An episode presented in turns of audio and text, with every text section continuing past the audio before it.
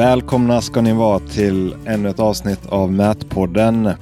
Den här gången med eh, maskinsystem. Pontus, vad pratar vi om den här gången? Vi pratar om maskinsystems eh, olika lösningar för att hjälpa entreprenörer med eh, till exempel mätning via maskinen. Ni pratar lite om eh, olika nya lösningar och nya tekniker där. Och även eh, när man hoppar ur maskinen och kanske ska mäta med sin GPS-stav. Då finns ju det också. Och lite allmänt runt omkring branschen och det som maskinsystem håller på med. Så det är, det är intressant lyssning.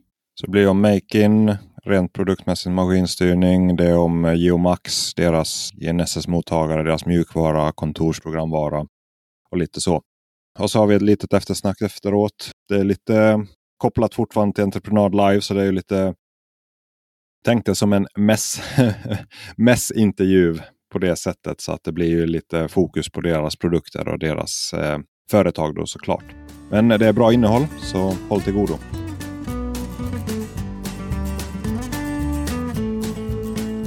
Ja men då har jag maskinsystem här med mig och det här blir ju lite som en fortsättning på Entreprenad Live. Jag pratar ju lite live-intervjuer där med de som var där och jag pratade med maskinsystem men det blev inget tillfälle att spela in just då på live. Så då har jag eh, Simon och Patrik därifrån med mig. Jag tänkte egentligen att lite, lite som jag gjort på Entreprenad Live, att vi pratar om det ni har, om era produkter och vi pratade just vid ungefär ett år sedan också. Så lite om nyheter och lite, lite olika tankar. Som vi kan väl ta, ta där vid nyheten. Och Vad har hänt sedan ett år hos er då? Ma maskinsystem, Makin och Geomax. Vad, vad vill ni lyfta fram? Och... Det är mycket som har hänt på ett år. På Makin så har man förberett sig ganska länge med en ny funktion som kommer att... Eh, den presenterades på Bauma. Det är ju, vad är det, en vecka sedan. Och det kallas för Making Surfaces. Det innebär egentligen att maskinen loggar eh, ja, den, den yta, ja, det, skopan har varit som lägst i, eh, i en logg och så kan man definiera den i olika lager, till exempel eh, matjordsavtagning, morän, berg och får då alltså ett punktmån på varje varje definierat lager. Så han spelar alltså inte in någonting som är eh, över det begärda lagret så att säga. Vilket gör det lätt att hantera själva datat. Filerna blir väldigt lätta, lätta att förstå, lätta att triangulera för att göra volymberäkningar. Patrik? Precis som, precis som Simon säger där att det, det blir ju en, en, en LAS-fil utav det. Och just det här med att vart ska vi sluta i, i överkant så att säga att logga? Eh, dels kan vi bara säga att vi ska inte logga någonting ovanför den här höjden som jag har skopan på just nu. Om jag har en befintlig markmodell så kan jag säga att logga ingenting ovanför den här modellen. Och när jag har schaktat, gjort till exempel ett eh, schaktat matjord, då blir ju det ett nytt lager. Så att när jag går ner i nästa material, då använder jag mitt tidigare lager som jag faktiskt har gjort. Jag vill inte logga någonting ovanför det här. För det här har ju alltid varit någonting, när ska vi sluta att, att logga? Mm. Jo, har man kontinuerlig logg på skopan så får man punkta lite varstans. Ja, men precis. Utan vi definierar det här utefter då, eh, ytor. Eller eh, bara, bara höjder. Intressant. Ja, det, det där låter ju som en... Det blir spännande att se när man får sådana filer eller ska behandla. Jag får ju lite filer och making-maskiner då och då så det ska bli intressant att se när nästa avtagning. Är det, är det någonting som är live nu eller det kommer ut i maskinerna snart eller? Vi kör betatest. En, en muddring i, i Ekerö, Stockholm. Den 20 tror jag, oktober så lämnades väl patentansökan in. Eh, det har varit väldigt hysch-hysch om det här. Eh, man kommer att släppa det i olika steg. I första steget som kommer att kunna köpas kring årsskiftet, det är baserat på maskin, Alltså att varje maskin gör sina egna eh, LAS-filer i ja, sorterad olika lager, och olika skikt. Nästa steg, och det är väl sånt som vi sitter och diskuterar nu i utvecklingen, det är en av att vara med i Makin, en av fördelarna är att det är ett helt nordiskt system och det är väldigt nära till utveckling och input och kunskap och få, få systemet dit vi vill och våra kunder. Eh, det är också så att, jag brukar tjata om det här, eh, man garanterar sex programvaruuppdateringar per år i botten. När vi kommer till Makin Surface Logging så kommer det att vara som en extra option. Det kommer att vara väldigt, väldigt billig för man vill att folk ska börja använda det. Och även ifall man inte betalar för loggen, det är en sån här snygg grej, så det kommer att samlas in en, en mängd data, så det, det, kan finnas möjlighet att leta rätt på dina data i efterhand. Eh, det finns också tankar om om vi nu schaktar mot en specifik yta, till exempel en, en schaktbotten och lägga in larm i det projektet så kanske jag har fem maskiner vi står och schaktar på en terrassering, en jordschakt. Men det är någon som sitter och gräver 10 cm för djupt och då vill man ha ett larm i projektet till projektansvarige. Oj, oj, oj, den här killen får ni kolla. Han, han har kanske inte förstått vad han håller på med det, det, finns så mycket i det här som man, man kan bara eh, fundera på vart man nu, om man kombinerar väldigt, väldigt precisa, exakta sensorer som inte gungar ner. Jag vet att vi touchade det här ämnet sist vi pratade. Och så lägger man på de här funktionerna eh, i ett helt projekt. Vart har skopan varit som lägst? Vi kan sätta olika lager. Det, det kommer att kunna användas till mycket, mycket mer än vad vi kanske tänker på. Ja, det är en yta som säger, ja, jo, jo, men om vi nu har problem. Många har ju vågar idag på sina grävmaskiner och det, den debatten eller den utvecklingen har vi fått väldigt, väldigt noga och det, vi kan bara konstatera att en våg på en grävmaskin är liksom inte optimalt och man kommer inte ner noggrannhetsmässigt kanske kring 10-15 procent. Och det räcker liksom inte. Här kan man då få en möjlighet att, som det riktiga är i mät och ersättningsregler, det är ju inte vikt utan det är ju kubik inom eh, teoretisk sektion. Och då kan man kanske använda det här som någon slags digital våg fast det baseras på kubikvikt. Vad vet vi? Här är vi väldigt intresserade av att få ja, lyssnarnas, kundernas feedback. Vad, vad kan vi hitta på? Om man nu tänker sig att man ska investera i ett så kallat grävsystem så tycker jag att man bör fundera en och två gånger. Är det, är det priset nu jag betalar eller är det för sex programvaruuppdateringar? För en konstant utveckling i programvaran som kommer att innehålla Makin Surfaces, som kommer att innehålla mängder med nya funktioner som, som utvecklas kontinuerligt. Så då kan ju billigt bli dyrt och dyrt bli billigt på lite sikt. Visst är det så att det är, man hoppar på ett skepp. så får man göra bedömningen vilket skepp man vill vara på ett tag. Så är det ju. Vi gör ju betydligt mer än sex uppdateringar per, per år. Men det är en garanti på sex? Ja, men precis som alla mjukvarutillverkare så upptäcker man någon form av liten, liten, eh, liten hicka någonstans. Och då, vi har ju möjlighet att åtgärda det egentligen väldigt, väldigt snabbt i och med att vi pushar här ut till alla maskiner på, på marknaden. Så att så fort vi hittar en, en, en bugg så då har vi möjlighet att distribuera ut den till alla användare. Och det är när, när de slår igång sitt system på morgonen, då, då står det ju ny uppdatering finns. Och det behöver ju inte betyda att det här är en funktionsuppdatering utan det är, vi vill ju bara ta hand om de problem som har blivit på vägen. Vilket alltid blir när man håller på och gör eh, dataprogram. Och då tar det under två minuter att göra den uppdateringen. Och det gör de helt och hållet själva. Hur har integrationen, eller har, kommer inte ihåg hur ni hade, ni hade ingen sån här cloud, eller vad ska man säga? Jag bara tänker hur man hämtar hem filerna och laddar upp filerna. Man loggar ju, det är ju cloud på det sättet att man loggar in i maskinen och slänger över den så hamnar den där. Jag bara tänker, har det kommit um, någonting som gör att man um, till exempel kan få in det i ett mätprogram direkt? Um, eller en sån, sån funktionalitet? Ja, eh, det där kallas ju modernt för API. Mm, just det. Eh, och det finns ett utvecklat sånt emot eh, Gemini.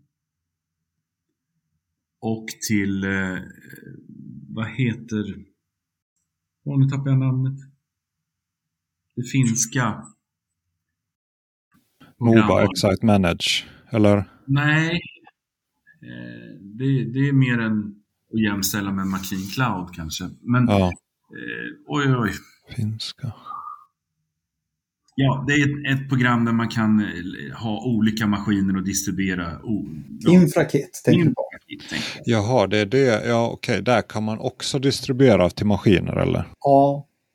Det är ju, i, idag är väl Infrakit, de, de distribuerar ju till flera fabrikat så att säga, samtidigt. Då. Jag har bara sett Veidekke använder väl Infrakit har jag sett. De visade ja. lite. Jag blev glad för där kan man se XML-filer och snitta dem live i, i deras molnlösning. Så den är ju väldigt, tycker den är väldigt intressant bara för den funktionaliteten. Absolut. Vi, vi vill ju arbeta med alla som vill arbeta med oss. Så att vi försöker absolut inte på så att säga att hålla oss eh, hemliga med att distribuera filer utan Samarbete och API finns redan idag med Infrakit och eh, Gemini. Då. Yep. Vi håller på att diskutera och försöker, men må många är ju lite... Man, man är noga med det här så att det ska bli rätt. Och in, inte sabba på något sätt olika patenter eller vad det nu kan vara. Jag förstår det. Det är nog mycket prat bakom dörrarna där, ja, hör jag. Jag vill eh, återkomma till det som Patrik nämner med eh, uppdateringar. För det, det, är en sak som är viktig att förstå, att vi, vi har generation 2 i paddor. Alltså vi, vi använder en Panasonic-padda i hytten på våra maskinsystemslösning Makin. Eh, det, det, finns två versioner, jag tror det finns fyra, det finns säkert fler, men eh, i varje padda så har man ett operativsystem. Så att jag tror att vi rör oss någonstans kring 4, 5, 6 olika versioner av operativsystem, vilket påverkar appen som vi lägger på, alltså programvaran, i, i vilken miljö den ska arbeta i. Plus att de filer som mättekniker eller projektörer kommer med och lägger in i vilken version, alltså det här kan krocka. Det är det jag försöker berätta och beskriva. Eh, och då är det ju viktigt med snabba åtgärder. Att identifiera fel. Att eh, Jaha, eh, nu jobbar våran app lite tokigt för att den ligger i fel miljö. Och ni har gjort filer som skulle passa i nästa steg i vår app. Bara så att man lätt kan konstatera. Och när, och när vi släpper en, en, helt ny, som inte är en så kallad bugfix, så sker det i olika steg. Man har alltså en, eh, utlämningsplan. Ett visst antal användare har skrivit ett avtal att de vill alltid ha sista versionen, men då får de förbereda sig på att de är lite testkaniner. Det går ut till dem först och sen är det på dispens eller karantän tills man har kört x antal timmar och så rullas det ut i nästa skikt och i nästa. Det är som en inbyggd liten test och säkerhet. Och så vill man sä säkerställa att det funkar i de olika Android-versionerna på de specifika apparna, då, eller paddorna. Så det är lite knövel i bakgrunden som kan vara svårt att, att förstå, men om man förstår att vi förstår det och vi har en plan och ett sätt att göra det här på som ska minimera användarens problem. Det var ett litet förtydligande. Ja, nej, men det, man förstår att ni lägger vikt på det. Så att man förstår det. Ja. Eh, jag, jag, tänker om man går till Geomax. Eh, jag fick ju testa en, eh, en Zenit 60 som är väl den eh, ja, en tiltfull EMU tilt eh, GPS GNSS rover. Det var första gången jag testade liksom tilt på lite på riktigt. Jag mätte in min tomt som jag brukar göra med lite utrustning här. Så det, det, får jag ju säga att tilt är ju någonting otroligt skönt. Jag tänkte innan, och vad ska man ha tilt för? Lite sådär. Eh, men eh, det, det, när man väl använder det så är det ju otroligt eh, skönt verktyg som gör att det går mycket snabbare att mäta. Man kommer ju åt fasaden och man kan mäta liksom, skarpa kanter mot in, insidan på en kantsten. Man behöver liksom inte sitta och offsetta och man kan, just som en, en fasad, fasadliv till exempel, med en vanlig har jag brukat mäta linjer och så får man knyta ihop linjerna eller vad heter det? Ja, utanför en linje i liv och sen får man knyta ihop och här kan du ta punkten på fasaden. Så det, det var otroligt bra. Vad, vad har ni liksom, om man tänker mer lärling. det var Zenit 60 eller om ni har något annat ni vill lyfta fram med den eller med Geomax utrustningen som ni säljer? Den som heter Z60 då, den, den som du, du testade, det, det är ju den vi säljer allra, allra mest utav. Och den har fungerat eh, väldigt, väldigt bra för oss. Eh, det här med IMU är ju otroligt skönt när man går och mäter in.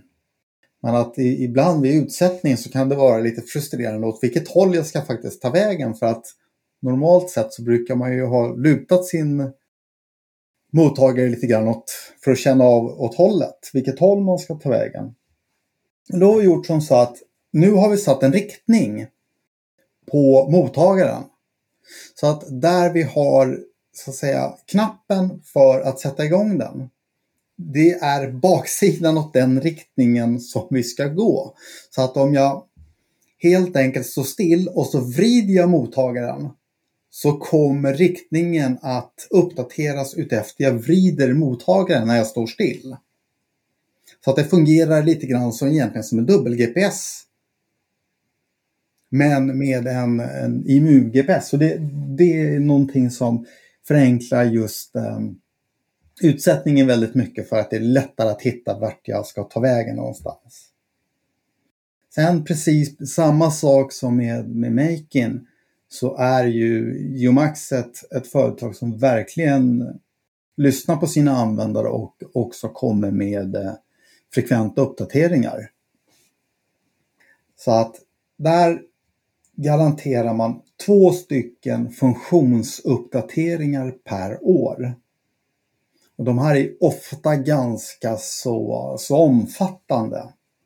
Det är inte bara att det kommer en ny funktion utan man, man spar lite grann mera på krutet där och gör de här två lite större, större uppdateringarna per, per år.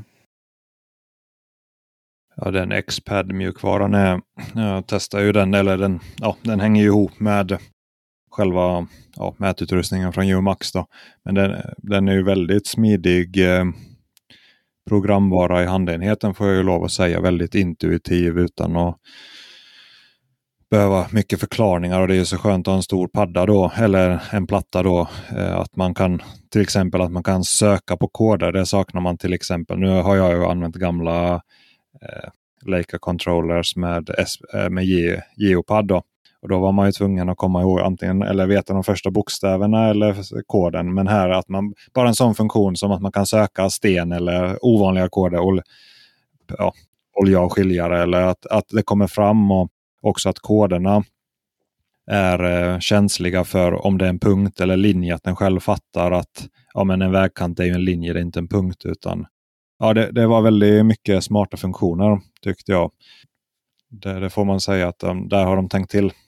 Ja, ja men just, just att man tillverkar en mjukvara som den är enkel att använda men att den saknar inte funktion.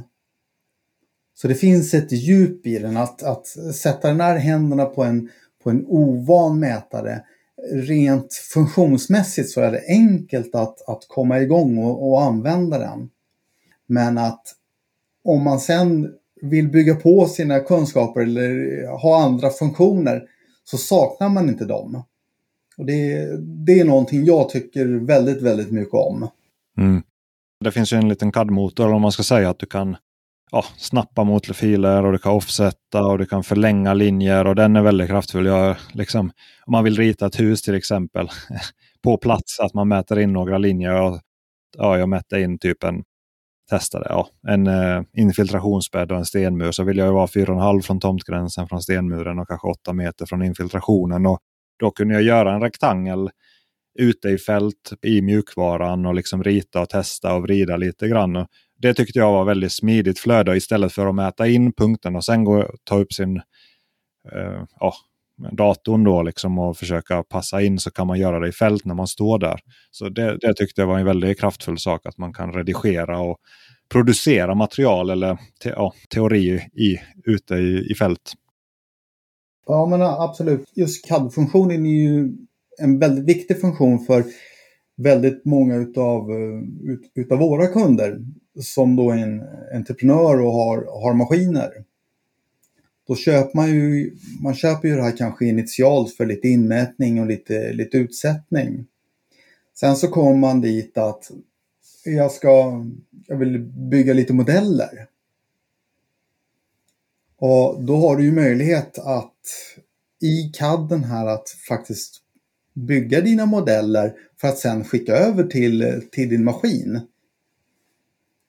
en skapligt avancerad. Jag ska inte säga att man gör precis samma sak som du gör i ditt eh, dataprogram, men att eh, du kommer väldigt, väldigt långt. Och samma sak om du mäter in lite grann med din, eh, med din maskin. Du vill göra en volymberäkning utav det här.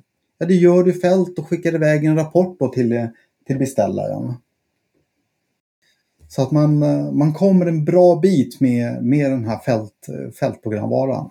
Och den, den klarar alltså eh, terrängmodell mot terrängmodell, volymberäkning i fält.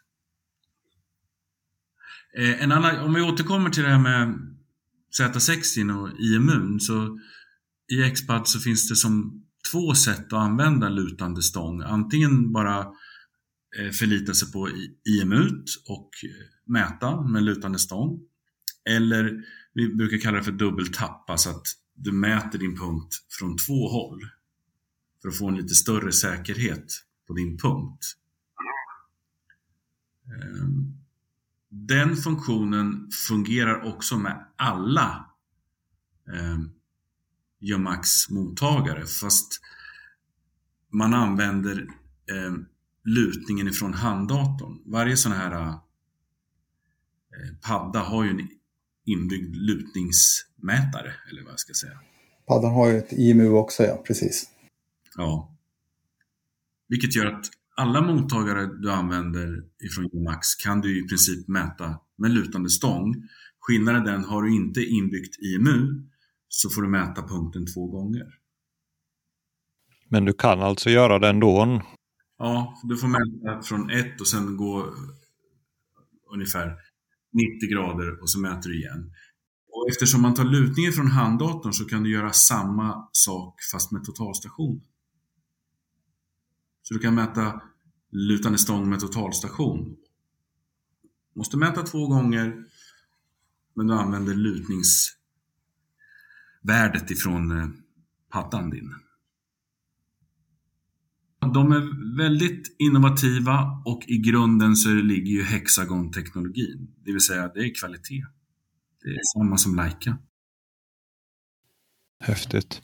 Ja, den är fräsch, fräsch programvara, det får man säga. Jag tänker, alltså du nämnde ju Patrik där, era kunder då. Jag vet, ni, ni, det är kanske entreprenörer eh, mycket då kunderna är och jag tänker det här med ja, det är ju mätutrustning som säljs till entreprenörer väldigt mycket. och det, Lite av det har ju varit mitt tema där på Entreprenad Live. Att alla säljer GPSer till entreprenörer. Eller ja, men många i alla fall. Och då, liksom, vad är för, vilka, vad, hur ser ni på det? Liksom, vad säger entreprenörerna De, alltså varför vill de ha GPS? Vad, vad ser de som fördelar och vad kanske då också, vad märker man att friktionen kanske finns där? Att vad, vad, ja, det blir ju lite kanske, ja, just det, det här, det här var lite svårare än vad vi trodde eller något sånt. Vad har ni för tankar kring det här? Ni som säljer dem och har kontakter med entreprenörerna. Det där är jättesvårt. Um, oftast så kan man ju mötas lite nonchalant. Jag ska ha en sån där pinne. Jaha. Eh, vad ska du ha pinnen till? och då får man ha lite fingertoppskänsla för man vet nästan direkt att det här kommer bli jättebra. För den här killen eller tjejen är, är vaken och, och vet lite grann vad det handlar om och vad man ska tänka på. Medan en del gånger har man fått tagit tillbaks grejerna. Alltså man märker det, det går bara inte. Precis som Simon säger, att det där, det där är ju jätteviktigt. Det, det, finns väldigt många som, som har nytta utav det här. Väldigt, väldigt många. Man måste ju också tänka att ofta så vill man starta och göra det mest avancerade. För det är det behovet jag har just nu. Och då blir det lite grann fel utan man får, man får verkligen eh, prata med, med, med, med kunden, liksom, att man går igenom det här och tar steg för steg och sen bygger upp liksom en känsla för det här. Det finns ju en anledning till att man har den här eftergymnasiala, den är på tre år idag, mätteknikerutbildningen. Ja, du har ju yrkeshögskola på två år finns ju. Ja. Att få basic-kunskap om koordinatsystem och satellitsystem, korrektioner och så vidare. Så vidare. Det, det är någonting vi eh, försöker att slå in i våra kunder. Ja, hur det funkar helt enkelt. När du kan förvänta dig att det funkar bra och inte bra. Och det har hänt att vi tar tillbaks, för vi vill inte ha dåligt rykte.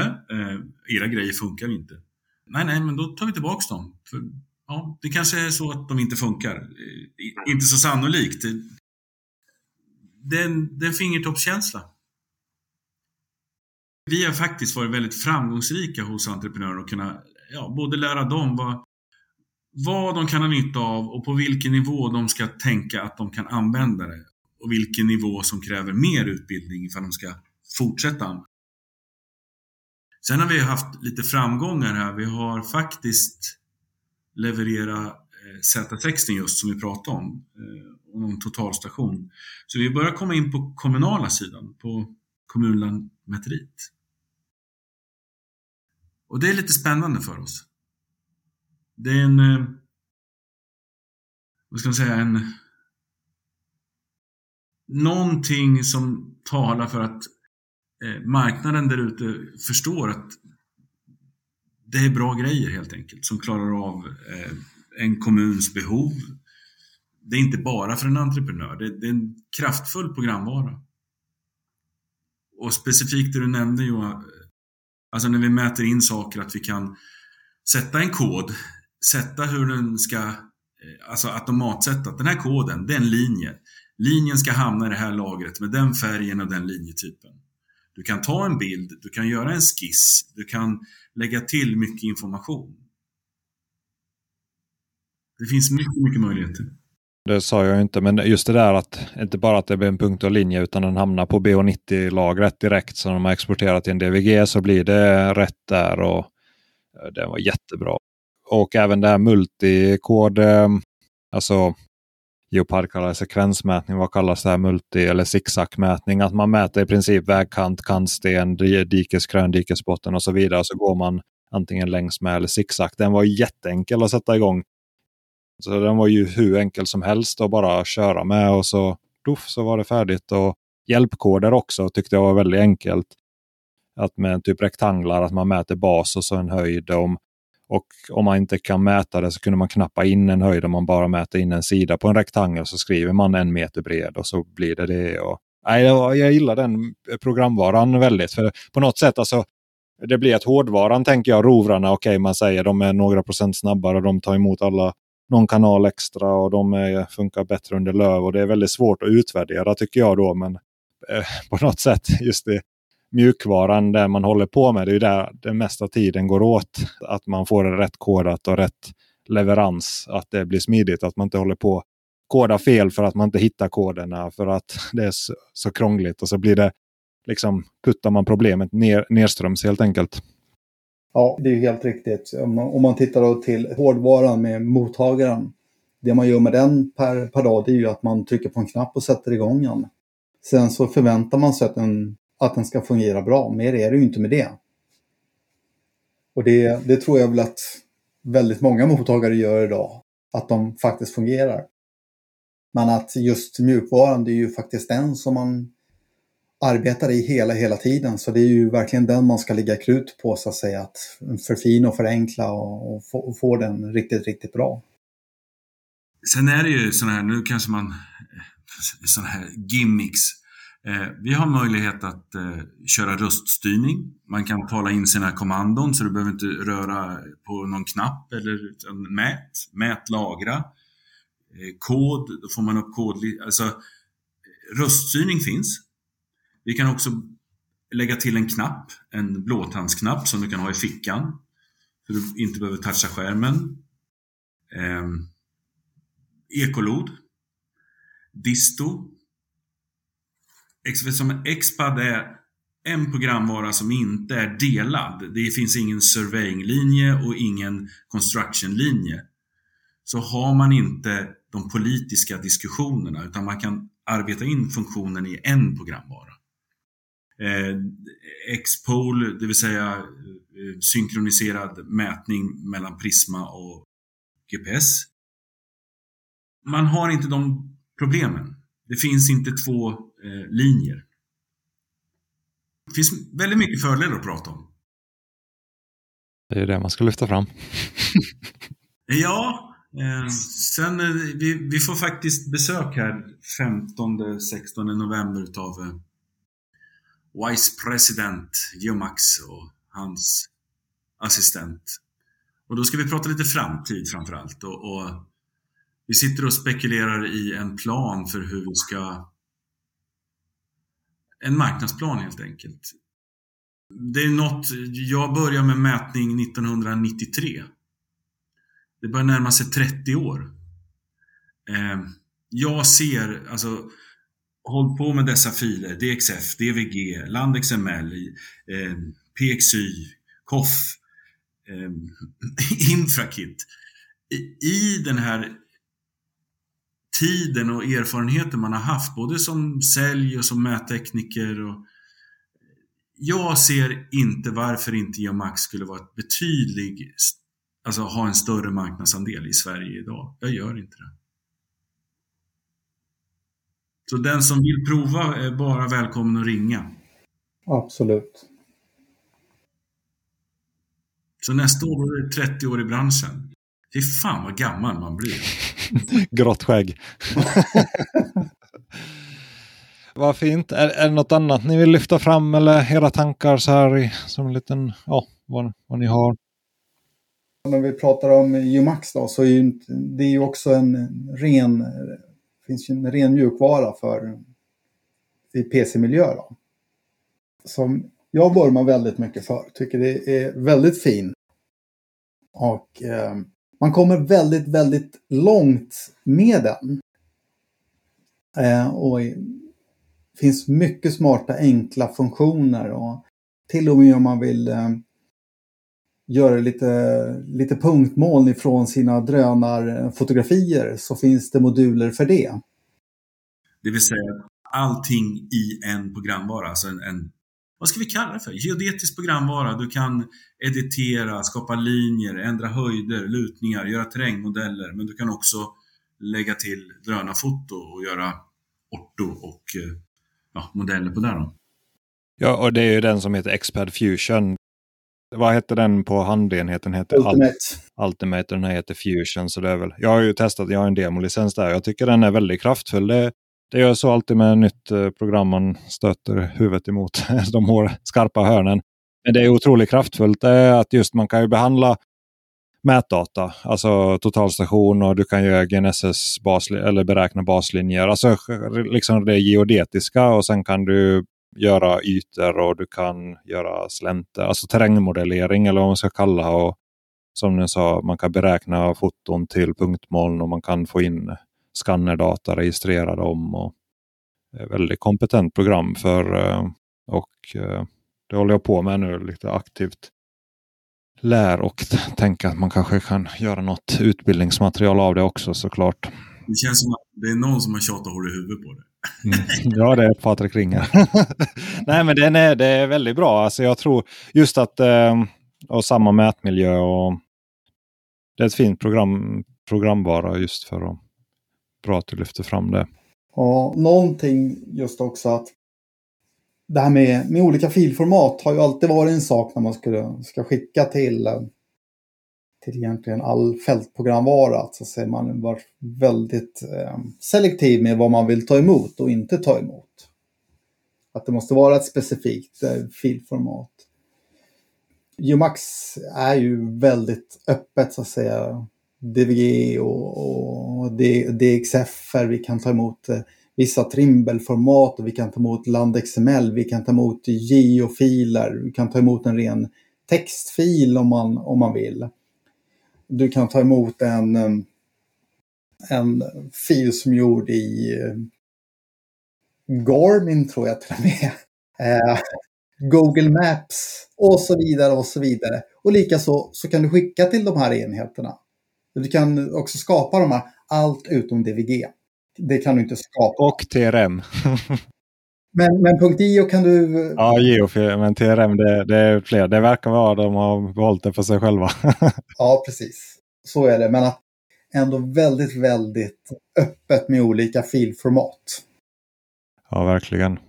Nej, det, det är skarpt program det. Då pratar du Ultimate, alltså fält. Alltså i fält så kan du via ja, ett USB-minne eller vad du än tar emot av din beställare få in direkt när du står där alla de här formaten. Och exportera typ samma. Så att listan är ju väldigt, väldigt lång på format som går att få in och ur. Sen är det med olika intelligens inbyggt såklart. Man har inte dykt ner för mycket i vissa och väldigt djupt i andra. En annan grej som är ny för oss är att vi är nybliven återförsäljare för några som heter Pix4D. Eh, och en produkt som vi tror väldigt mycket på som heter Vidoc. Patrik, den kan du... Ja, Vidoc, det är en, en helt ny produkt. Mig vetligen, jag har inte sett, eh, inte sett någon liknande, inte på, på svenska marknaden. Och för att förklara den här så är det egentligen det är en manburen RTK-drönare. Den fick du till det. Snyggt! Det, det, är så, det är så jag vill beskriva den.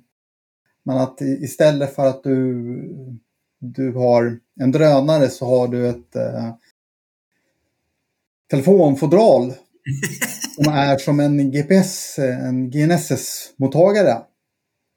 Och sen så använder du kameran från din mobiltelefon och helt enkelt går runt och eh, tar foton på det du vill göra ett punktmoln av. Fungerar mycket bra. Och den är väldigt, väldigt enkel att använda. Så att komma igång och använda den här eh, utbildningen, det är 15 minuter. Och det är som fotogrammetri kan man väl säga. Alltså det är ju Pix 4Ds produkt om jag förstår det rätt. Det är Pix 4D Catch, alltså en app och sen den tar väl RTK-taggade bilder och så är det ju Pix 4D som processar det till ett punktmoln då. Ja, precis. precis man kan ju plocka ut bilderna och processera dem någon annanstans om man, om man skulle, skulle vilja det. Men att när man kör i Pix 4D och man till exempel använder en, en iPhone, då har den även LIDAR.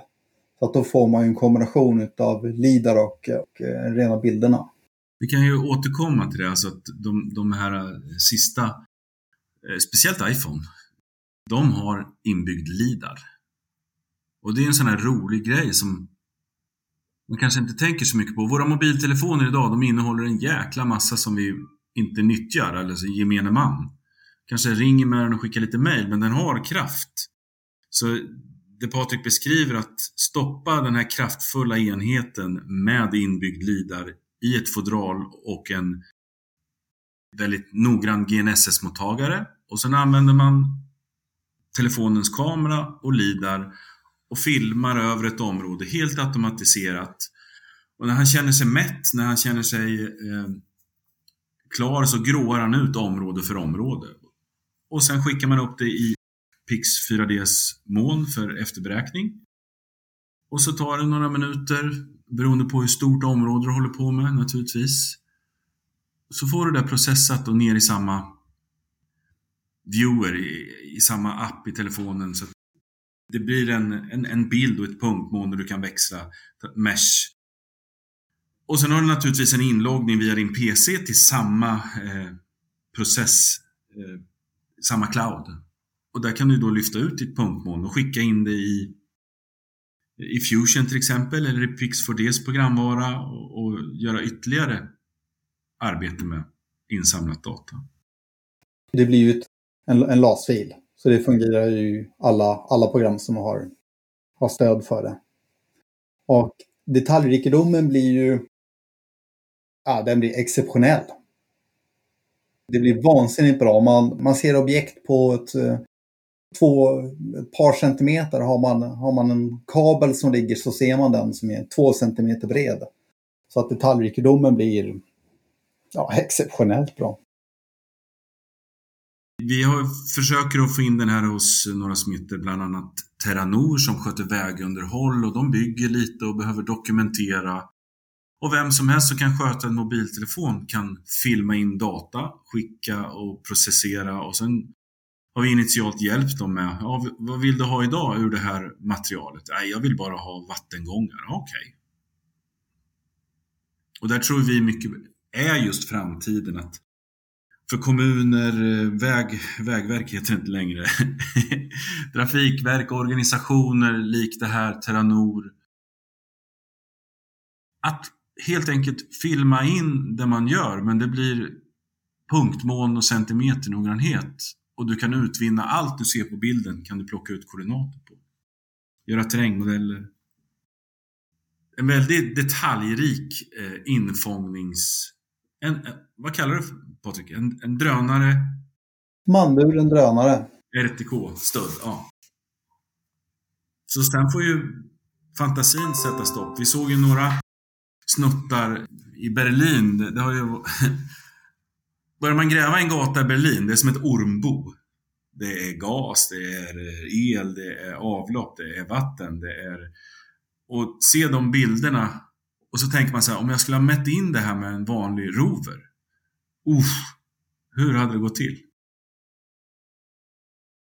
Det känns som det givna användningsområdet att dokumentera ledningsgravar och få det punktmolnet. Och då kan man ju liksom se det. För det kan man ju, det finns ju appar redan nu, men det kan man säkert i framtiden ha i grävmaskinen så ser man punktmolnet under marken redan när man gräver. Det kan jag tänka mig att det, är, bara, det är bara en tidsfråga.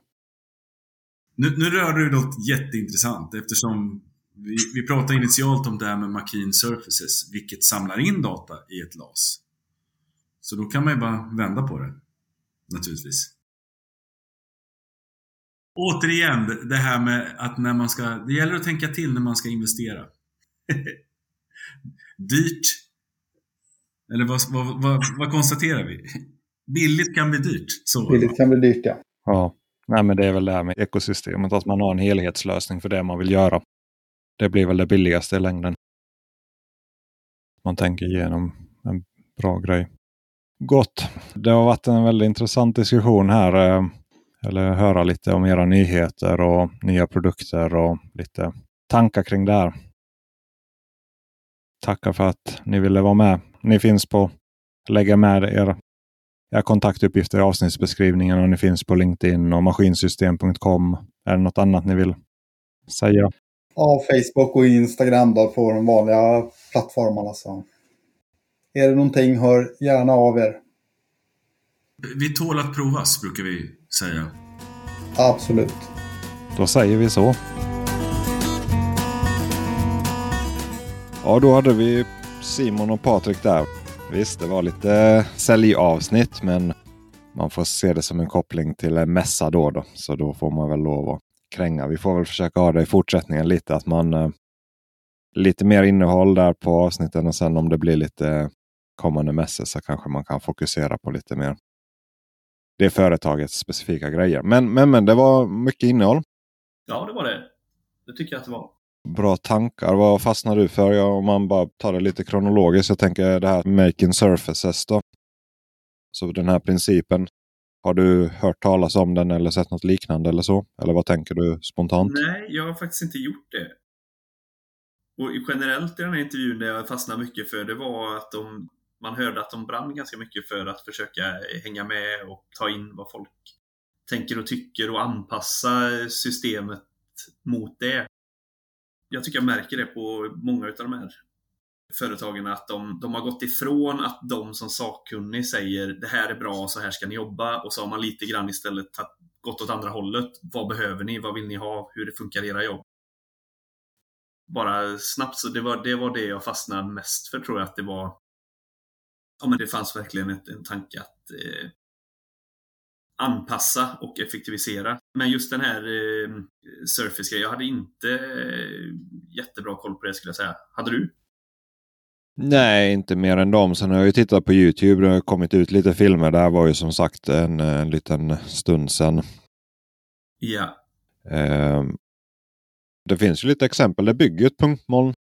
Det ser ju väldigt fint ut. Det finns ju några filmer från Oslo där från något större projekt som finns där man eh, Ja, det ser nästan ut som ett drönarflyget punktmoln. Och så baserat på lager. Och det blir intressant att se det i praktiken då. Det är ju sant att om du tar matjorden och sen säger nu är jag färdig med matjorden. Då kan du använda den förra ytan som nästa djup. Så det är väl bra. Jag hade gärna sett eh, både sett det live hur det funkar men också sett alltså resultatet av det och se lite för, för jag tänker ja, men till exempel det här med automatisk loggning med alltså vart du än drar skopan så ligger den och loggar med ett satt intervall. Det har ju funnits en stund, men när du börjar på att den ska bli smart i att tänka med olika refererande ytor och olika lager. Om det flyter på och är enkelt att använda så börjar det bli användbart på ett helt annat sätt. Ja, och just att det kan hjälpa att varna till exempel att man gräver för djupt eller så. Att kanske kontoret kan få en flaggning om det. Man får lite hum om det, så det är väl bra. Jag vet att på Connex, eh, jag bara laddade upp lite filer här på en, en maskin. Och så kom det upp i det där nyhetsfältet där. Earth Moving Productivity for Surface Logging. Där är från 29 november. Men så står det att latest release, alltså senaste releasen har eh, as-built surface log against design model. Alltså på något sätt, ja, det påminner om samma sak. då. Jajamän någon form av smart funktion och den loggar hur många gånger man har dragit ytan och liksom lite analyser också, lite smart funktionalitet. Jag har ingen aning. Men, men att eh, det låter som att ja, det är nästa grej för maskinstyrning. Då. Ja, men exakt. Nej, men och, och lite det han är inne på också med ja, men när du ska mängdreglera, ta koll på har du en satt terrass och så behöver du gå under den för att det var dåliga massor så har du ju väldigt bra underlag för att visa. Ja, för den blir ju inte... Ja, man måste ju vara bra kommunikation med mätaren eller ha egen mätutrustning och få det inmätt på ett bra sätt. För den är ju ofta någon blöt grop eller man kommer ju på det när man inte planerar det såklart. Exakt. Nej men det kan väl vara en jättebra grej. Var det något annat eh, där som han nämnde, alltså rent funktionsmässigt som du, eh, som du hajade till på? Inte på Surface. Jag tänker mer vidare det här med ekosystem. Han, de tryckte ju väldigt mycket på det här med uppdateringar. Det är ju, det är ju deras säljgrej att du får ju funktionsuppdateringar och det har väl de andra delvis också. Men jag tänker mer vidare det här att säljpitchen är inte längre att du bara köper det här får du nu utan vi lovar dig du får det här i framtiden också. Att du ligger och med nya grejer och så vidare. Man väljer en, en line, alltså det är jättejobbigt att byta. Alltså, traditionellt så är det väldigt tydlig koppling om man bara tänker mätutrustning Trimble. Man kallar det Trimble-träsket har man hört flera säga. Men, men att det är som en egen värld. Då är det ju det systemet. Du har de program, TBC och du kör det programvaran. Och lite så är det ju med de här. Om man tittar på LinkedIn. Nu kommer ju många av de här användardagarna. Så, eh, Trimble har sina användardagar. Topocad har sina användardagar. Jag ska nu på Geminis användardagar här alldeles snart. Då. man knyts ju till det och så lär man sig det systemet och sen håller man ju på med det och sen blir det ju väldigt jobbigt att byta. Alltså det märker man ju att man är i produktion och sen köper man ett nytt program. och tänker att det här ska vara så bra. Och det är det kanske, men det, det, tar energi att byta. Så man vill ju inte gärna byta. Så när man väl står där i valet och kvalet så gäller det ju liksom att fundera vad ska man köra på. Och då är det ju säljorganisationen, det är ju supporten. Alltså det, allt det här ska ju på något sätt bakas ihop. Jajamän, Nej, men så är det. Och det är klart att alla systemen har ju uppdateringar mer eller mindre frekvent. Sen tycker jag det är lite intressant när man lyfter, det är många gånger jag har hjälpt maskinister, man ser när man går in och fjärrstyr dem att ja, men du, du har inte uppdaterat. Så du saknar lite funktioner eller du, det, är, det är en bugg som är fixad i senaste uppdateringen. Och då är det ju inte asnyggt att de håller igång mitt system och håller det uppdaterat utan det är bara djupa suckar och Ah, en till uppdatering. Kan de inte bara göra något som är bra? Mm. Jo, och visst är det frustrerande. Man får ju lite ångest ibland alltså, av hur mycket man ska hålla, hålla sig uppdaterad med. Och det kommer nytt och nytt och nytt. Och... Men samtidigt, för lite det du sa där, att det är deras säljpitch är ju att de lovar liksom minst de här sex uppdateringarna per år. Och sen om det var en liten bugfix eller om det är en helt ny revolutionerande funktion, det är inte det viktiga utan det de försöker säga och det är det alla, det är det jag menar med att när man får de här notiserna eller när mätaren säger att du behöver uppdatera ditt system så borde man ju snarare se det som att oh, det finns folk som bryr sig om att det här ska funka och vara up to date. Ja, det är sant att det är väl det man kommunicerar. Alltså många program, äh, nu vet jag inte, men det, känslan av, alltså man, man, klagar ju, jag har ju klagat på det, alltså att Geopad stod still länge, eller Geo. Och nu uppdaterar ju de ju, men Civil 3, det stod ju still i många år. Många klagar fortfarande att eh, inte kommer så mycket uppdateringar, även om det kommer nya versioner varje år. Nu har de rampat upp produktionshastigheten, men det är väl det att står du still i tio år så, så då är det ju jättejobbigt. Ja, ja, då är det ju passé fullständigt. Jag fattar ju direkt vad de menar när de pratar, liksom, när de kommer tillbaka till det flera gånger, att det här är väldigt bra, att vi lägger fokus på att hela tiden vara uppdaterade. Men jag vet också, jag, jag hör ju den här typiska kommentaren i bakgrunden att om man gör något som funkar med en gång istället. Branschen står inte still. Och önskemålen, då är vi tillbaka på det här att ta in, ta in önskemål från branschen och från yrkesmännen. De har ju inte stannat av, de har ju snarare ökat kan man inte ha så här? Det vore bra att få detta. Nu, börjar, nu vill alla beställare ha det på det här sättet. Kan ni få in någon funktion? Alltså, det kommer ju hela tiden och då måste de ju ligga med. Och det är väl så att den här utvecklingen som vi har varit i, alltså att Netflix och Spotify och tv och app, eh, telefoner och det som var, varit under 2010 till 20 eller vad man säger kanske. Ja, alltså samhället med BankID och allting sånt. Det kommer ju till bygg nu. Alltså den våldsamma utvecklingen har ju inte bygg haft utan det är ju den som är nu och, och framöver. Ja. ja, utvecklingen och digitaliseringen i bygg generellt är väl ganska trög. Eller långsam. Ja, fast det händer ju våldsamt mycket nu. Alltså det är ju ja, nu, det, är det som är effekten, att det kommer liksom bara, bara flera gånger om året liksom nya ja. grejer. Ja, men precis. Nej, men det är det jag menar, att det har varit väldigt trögstartat andra branscher och samhället runt omkring har kanske haft ett helt annat tempo och nu blir det nästan lite catch-up-effekt på det. Att nu, ska, nu är det bara nu är det allt på en gång. Nu ska man komma ikapp och, och hänga med. Ja, så det, ja, men det, det är så, som vi har sagt innan. Det är en väldigt kul tid att vara i den här branschen. Ja, verkligen. Ja, ja, ja. Det är, den ena dagen inte den andra lik. Sen tänker jag, vi pratar ju om Zenit 60 eller egentligen deras Tilt-GPS. Jag tänkte vi kan ju prata lite mer om det sen men eh, det jag tänker framförallt då om man inte pratar om GPSen då är kopplingen till mjukvaran. Att alltså GPSerna, det, det är en knapp på dem. Det, alla säger vi är bäst eller vi är jättebra, vi är lika bra som alla andra, vi, det är noggrant, vi tar emot alla ja, dualfrekvenser eller tre frekvenser och vi tar så här många kanaler. Och Alltså det blir som en, ja, för mig blir det lite black box, alltså en svart låda. att man, ja, man förväntar sig att den där lilla dosan ger ett bra värde och så är det bra med det. Och Det är inte så stor skillnad på dem. Och det är svårt att jämföra framförallt. Vad ska du göra? Testa på någon parkeringsplats hos någon säljare. Allt funkar väl när det är öppet. ja. Men mjukvaran just det här att kunna hur loggar man datat? Alltså alla hjälpfunktioner. som Jag, jag, jag testade den här Xped Ultimate bara. Alltså, hade en, en månad här hemma och testade. Jag gillade den mjukvaran. Nu har jag inte testat Captivate och Icon och så vidare. Jag har använt Geopad innan. Mycket, mycket. Och det är ju old school får man väl säga idag då.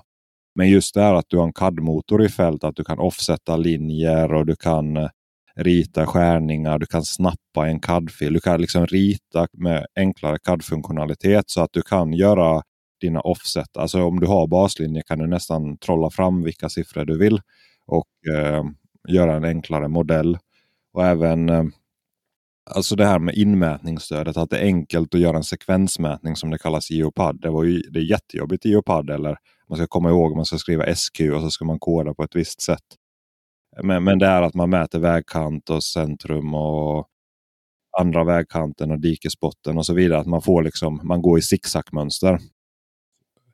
Och den var jätteenkel. Det var bara en knapptryck på zigzag, välj dina linjer och så går du så. Väldigt grafiskt och även där att du kan koppla ett punkt, alltså koda att är det en, ett träd så är det ett punktobjekt och är det en vägkant så är det ett linjeobjekt. Och att koden är kopplad med typen av punkt eller linje så att du inte behöver sitta och välja med det. Tyckte jag var väldigt, väldigt smart. Alltså väldigt skönt. Och just den här funktionaliteten att du kan snabbsöka. Att du bara skriver i listan mur så får du upp stenmur och du får upp eh, murfot. Eller, alltså du får upp alla alternativ. Du behöver inte komma ihåg det liksom ja, punkt 400 och så vidare. Nej. Det låter ju snarlikt. Jag har ju kört mycket Icon nu det sista. Och eh, jag har även sneglat på lite andra mjukvaror. Alltså det känns som att de flesta går ju åt det hållet. Det ska vara visuellt enkelt. Du ska kunna göra mycket ute i fält. Du ska kunna exportera ut. Det är väl lite skillnaden också mot som det har vi pratat om innan. Det här med att ligga och spara ner i filer kontra att jobba mot en databas. Du får ett helt annat spelrum. Du får en helt annan frihet i hur vill du vad ska man säga, exportera ut den här datan. Här vill jag få ut en LandXML, här vill jag få ut en DXF, här vill jag få ut en, eh, ja, något annat. pdf det är också en sån grej som, jag, som man skulle kunna använda mycket mer från handdatorerna tror jag. För du kan ju, ni pratade om det där också, att man kan ju skapa en yta direkt i fält. Du kan ha någon annan yta som du har fått skickad till dig eller gjort vid datorn. Du kan göra mängdberäkningar direkt ute i fält och du får rapporter. Och de kan du ju Alltså alla kan ju inte öppna eh, DVG och sådär på det sättet. Så då, då kan du få schyssta rapportblad i pdf-format direkt från handdatorn. Bara sådana saker är ju... Jag är ganska dålig på att använda alla de här funktionerna i handdatorn för att jag... Man sitter ju vid datorn. Så man, man är van det, men många gånger så går det... Det är precis lika bra data och det går väldigt fort. För annars så har man ju sina mallar på datorn som man ska föra in datan och så sitter man och snyggar till och så kommer man på att men det kanske är bra att ha med en bild här. Och så. Det blir väldigt skräddarsytt till varje leverans. Medans, men det tar tid. Medan i handdatorn så du har det som de flesta oftast behöver och det går väldigt snabbt. Så du kan liksom du kan få iväg något och snarare få ett studs då att du kan du skicka med en bild på det också. Ja, det kan jag göra. Så jag tror att man kan effektivisera sitt jobb väldigt genom att använda funktionerna och hjälpmedlen i, i handdatorerna idag. Jag tror det. Ja, det är intressant. Vi kan väl ta återkoppling bara så vi får med i det här, det här avsnittet. Eh, vi bad ju om det förra, förra gången. Ja. Så det är eh, Rickard som det var om scanning då. Och vi, vi pratade ju kring det också. Så ett rättelse plus tips fick jag till avsnitt 22 då. Så jag läser upp det så får man med sig det. Tack för ett bra avsnitt. Tänkte bara säga att det var en stativskannar RTC 360 som jag skannar med som ett flygande polygontåg ned i en källare. Det blir ju punktmål mot punktmål men som ni nämnde så fortplantar ju sig ett fel så i slutändan så var det 5 cm fel. Det ultimata hade ju varit om vi kunde göra ett mer fackverksliknande polygontåg men här tillät inte byggnaden det. Vi skannade vår väg ned och satte upp targets hela vägen ned som också kom med i skanningen men framförallt så mätte vi in dem med en noggrannare mätmetod. i det här fallet totalstation som vi gick ett fullständigt anslutet polygontåg med. Generellt sett så ska man sprida ut target så att de är i periferierna, utkanten på det området man ska skanna. Typexempel som ni tog upp. I trapphuset helst trapphusen om det finns fler och sen åtminstone som ett kors in på varje våningsplan. Helst fler targets på långsidorna. Det innebär att man måste öppna fönster och på något sätt etablera totalstation på varje våningsplan. Jobbigt? Ja, men om man ska kontrollera sitt punktmoln och punktmolnen måste bli bra, kanske ska användas för konstruktionsritningar, så finns det inga genvägar. Så det är samma tänk som totalstationsmätning. Men som vi pratade om, vad ska det användas till? Samma jobb kan du göra med en BLK2Go utan target som du bara ska få arean till exempel. Men då får ju inte punktmolnet hoppa vidare sen för att användas till konstruktionsritningar. Så det är för lätt att skanna idag. Det kan lätt bli fel om man inte har koll på vad man gör. Och man måste i sin leverans tala om vad punktmolnet kan användas till. Det ansvaret ligger på oss. Ha det gött! Ja, det var bra, bra feedback där. Ja, sakligt och eh, fullt, eh, fullt rimligt, eller på säga. Det summerar ju egentligen hela förra eftersnacket kring det här att, som vi sa, att det är ett separat yrke. Vi är yrkesmännen, vi kan inte ställa krav på alla andra att de ska fatta vad man kan använda sakerna till och inte, utan det, det ligger på yrkesmannen att ta reda på vad är noggrannheten för ändamålet? Ska det användas till något annat? Behöver vi höja den noggrannheten? Ska det inte göra det så skicka med att det här går bara att använda till detta och detta för det är för dåligt annars. Jag tror alltså det, det, är mycket utbildning som behövs. Att man pratar om det, man sprider. Vad, vad betyder noggrannhet? Alltså, varför köper man ett Hultafors klass 1 måttband när man gör en grund istället för ett Biltema klass 3 måttband som stretchar 5 cm på 30 meter? Det beror på vad man ska göra. Ska du spraya ut stakkäppar i skogen och med ett CC-avstånd på 10 meter, då är det ett plastband som inte är jättebra. Alltså med, med samma princip att du måste förstå att ett, ja, ett måttband är ju inte bara ett måttband. Alltså ett punktmål, alltså ett verktyg. Är, det finns olika klasser. Och, att, och det är väl det i det digitala som blir så svårt. Alltså på något sätt i fysiska världen så ser du att det här är i metall. Det här liksom känns gediget du har ett brand. Alltså men ett punktmoln, var, du får ett punktmoln, du får ingen metadata, ingenting. Alltså, du vet ingenting om det. Men eh, att då måste du veta själv att jag måste ställa frågan om jag inte redan fått svar på dem tydligt. Vad ska en konstruktör få? Han får ett punktmoln, okej okay, jag modellerar väl efter det och så är det skannat med en handskanner. Nej precis. Sen sa han ju en till, eh, en till bra mening där, eller kommentar där, att eh,